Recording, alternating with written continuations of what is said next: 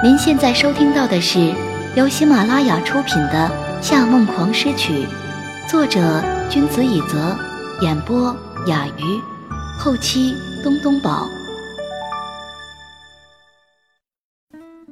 元杀之后，他没有再交女友，但在去英国之前，和他来往的女性一直没有断过。这些女性外形性格各有千秋。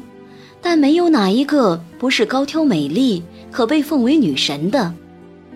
遗憾的是，他们与他的关系维持的时间都不长，几乎都是因为受不了他的忙碌和冷淡，主动提出不再来往。但在暧昧试探阶段，他们其中很多人却特别爱和他玩恋爱游戏，例如假装对他不在意，故意拒绝他的邀请。甚至摔碎他送的礼物。这种时候，夏承思不论有多么想要继续挑战，都只会淡淡的接受对方的任性，然后继续忙自己的事。一般一天到一周内，就又有一个可怜女人被这个情绪操纵者俘虏。这个晚上，裴时已经拒绝过了他。以过去的经验来看。接下来他会不再联系他，直到他忍受不了主动联系他为止。裴师知道这男人是很高傲的，绝不会轻易向女人低头，可立刻和他联系又会浇灭他的征服欲。因此，三天，这是最好的时间。回家之后，他正想着三天后如何开口才能顺利吊住他的胃口。手机铃声却传来了《地狱镇魂曲》，夏承思的专用短信铃声。他不可置信地掏出手机，再三确认屏幕上显示了他的名字，才按下接听键。喂，到家了。真的是夏承思的声音，这是怎么回事？啊，他想起来了，肯定是为了工作的事。到了。明天晚上有空吗？哦，应该是为了工作的事。裴师松了一口气。哦，嗯，有的。行，那我带你去吃饭，六点过来接你。呃，等等，为什么？话还没有说完，电话已经挂断。裴师傻眼了。下一次的对话就直接跳转到了第二天下午，夏承思竟然真的亲自开车来接他了。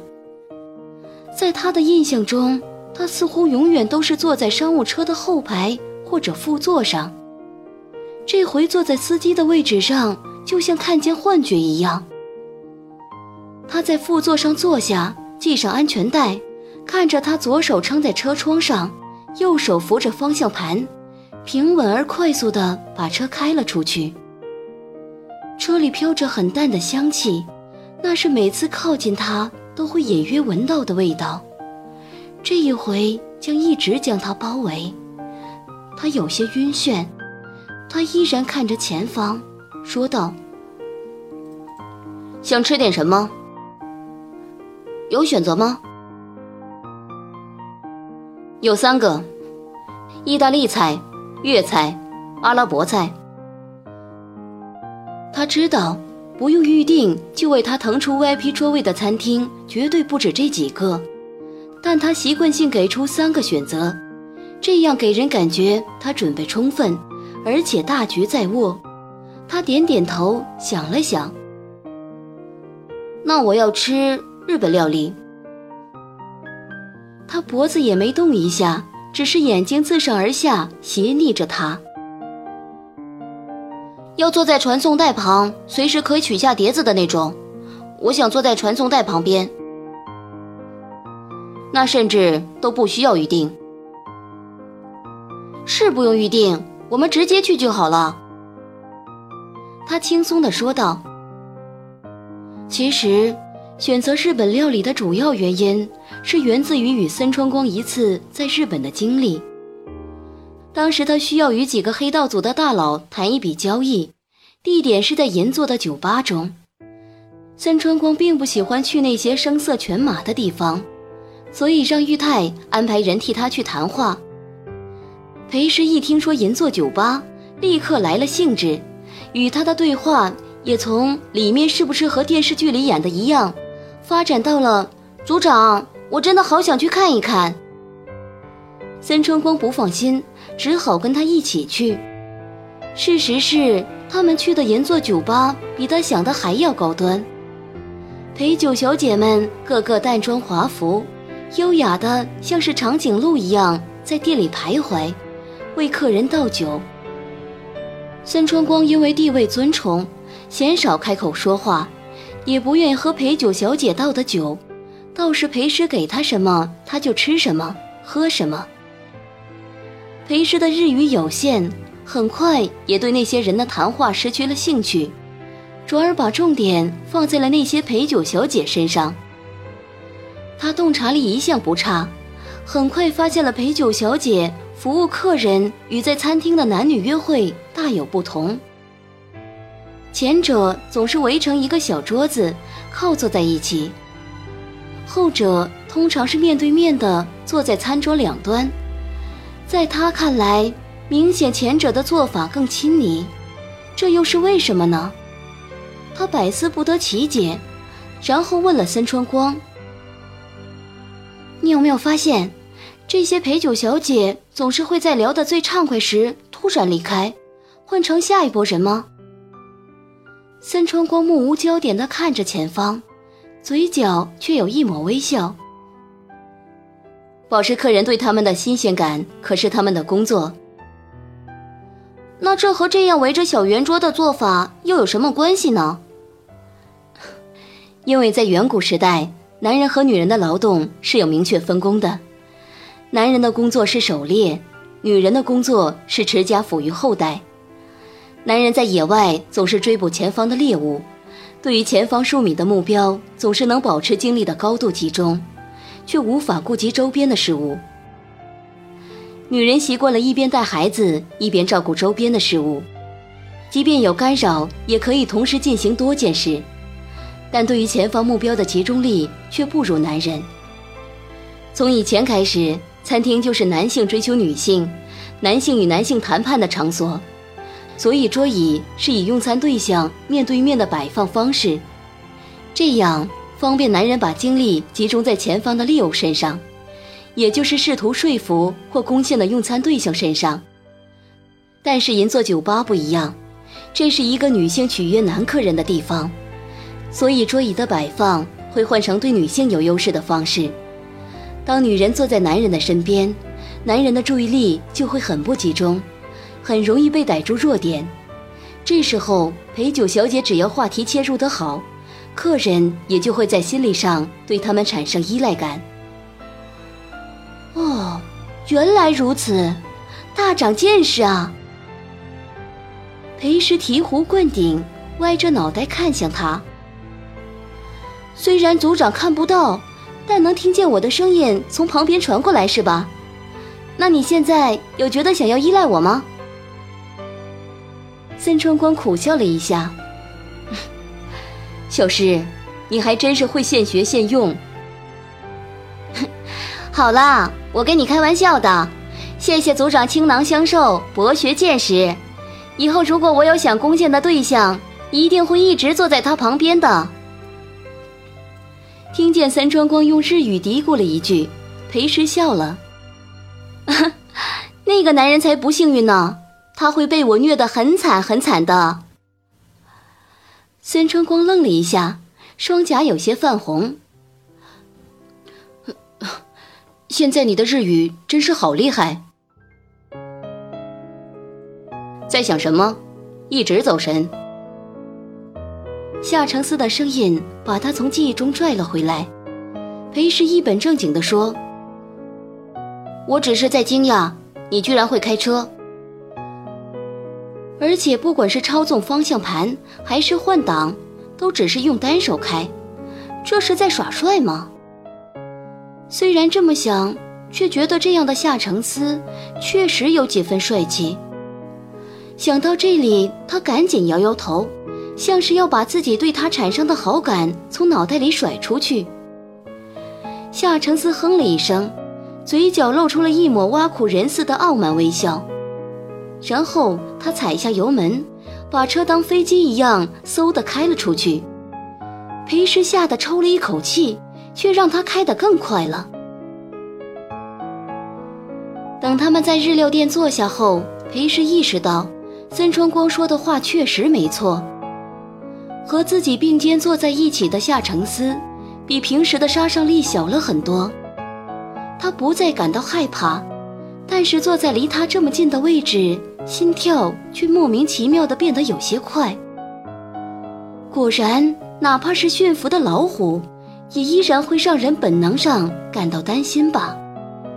但是更让他感到泄气的是，从坐下来以后，他就一直在忙着放纸巾、掰筷子、拿传送带上的食物，并没有转过头来看他。正在收听的是由喜马拉雅独家发布的《夏梦王诗曲》。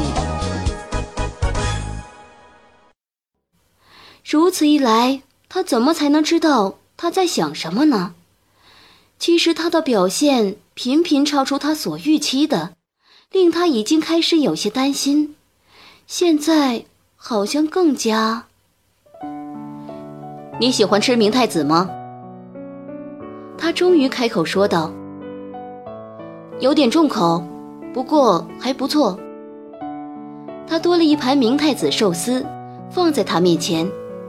他撑着下颚，用筷子夹起一颗亮晶晶的红色鱼子，丢到嘴里咬破，喃喃说道：“其实我一直很好奇，这鱼的名字是怎么来的。”夏承子俨然说道：“那是因为日本江户时代有一个太子叫明太子，传说他跳到了河里，就变成了现在的这种鱼。”啊，真的吗？他惊讶地看着他。这个明太子为什么要跳到河里？他是自杀的吗？夏承思想了想，摇摇头。不，他是被人陷害的。为什么？他总算回头看向他，见他睁大漆黑明亮的双眼，一脸好奇地看着自己。他勾起了嘴角，继续回头吃碗里的生鱼片。等了半晌，没得到他的回答，他靠近了一些。嗯，明太子为什么会被人陷害呢？这时，在传送带后方忙碌的厨师大叔总算忍不住了，笑着说道：“ 哪有明太子这个太子？明太子的意思是明太鱼的子。小姑娘居然还一直问这么认真，你被你男朋友骗了啊？”嗯，没，他不是我。裴时呆住了。你骗我！夏承思眼里的笑意更深了，却只是用筷子指了指他的盘子。味道还不错，吃吧。裴时看见了他眼中的喜悦，忍不住也笑了出来，伸手推了推他的胳膊。哼，你好二。编的什么故事？我还信了。厨师大叔笑着摇摇头，小两口感情真好。他没有说话，只是伸手揉了揉他头顶的发。裴氏大脑短路了有几秒钟，然后垂下头，用门牙干巴巴地咬破了好几粒明太子，怎么也抬不起头来，耳根却越来越热了。花了很长时间，他都没能从这个奇怪的状态里抽出身来，真是很奇怪。明明他已经坐在了有利于自己的位置上，怎么还是没法集中精力呢？过了一段时间，迷糊的状态逐渐变得明朗起来，转化成了一种难以掩饰的快乐，似乎和夏承思的每一次对话，每一次眼神的交流。都令他觉得充满了期盼。这种状态一直持续到一顿饭即将结束，他的手机忽然响起。铃声来得又快又急，虽然不大声，却让裴师的心跳骤然停止了一拍。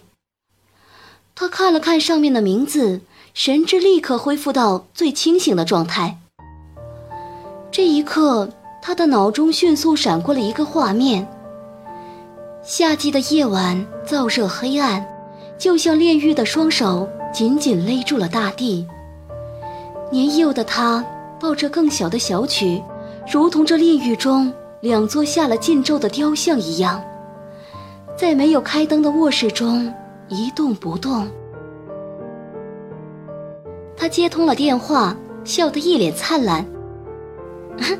莫西莫西，嗯，没有呢，我在外面吃饭，是日本料理，是跟，跟。他转过头偷偷看了眼夏承思，脸上的笑容褪去了一些。是跟同事一起。听见“同事”那两个字，夏承思的眉微微皱了一下，裴师垂下头，把声音压低了：“嗯，我马上吃完，然后就回家。好啊，那一会儿见。”他挂断了电话，对夏承思充满歉意地说：“嗯，不好意思啊，我今天要提前回家，我再坐几分钟就得走了。”今天真是对不住了。好。夏承思抬眼看了看表，对服务员做了个买单的手势，之后他又和他解释了一下今天时间的紧迫性，并表示深深的歉意。他注意到了他的态度越是愧疚，夏承思的反应就越冷淡。不管他说什么，他都只是沉默寡言的点头，最多回答一个。好，我理解。就像平时在办公室处理公务一样，不带任何私人感情。他买单，和他一起离开料理店，顺着门前剥碎石块铺成的小路走向停车场。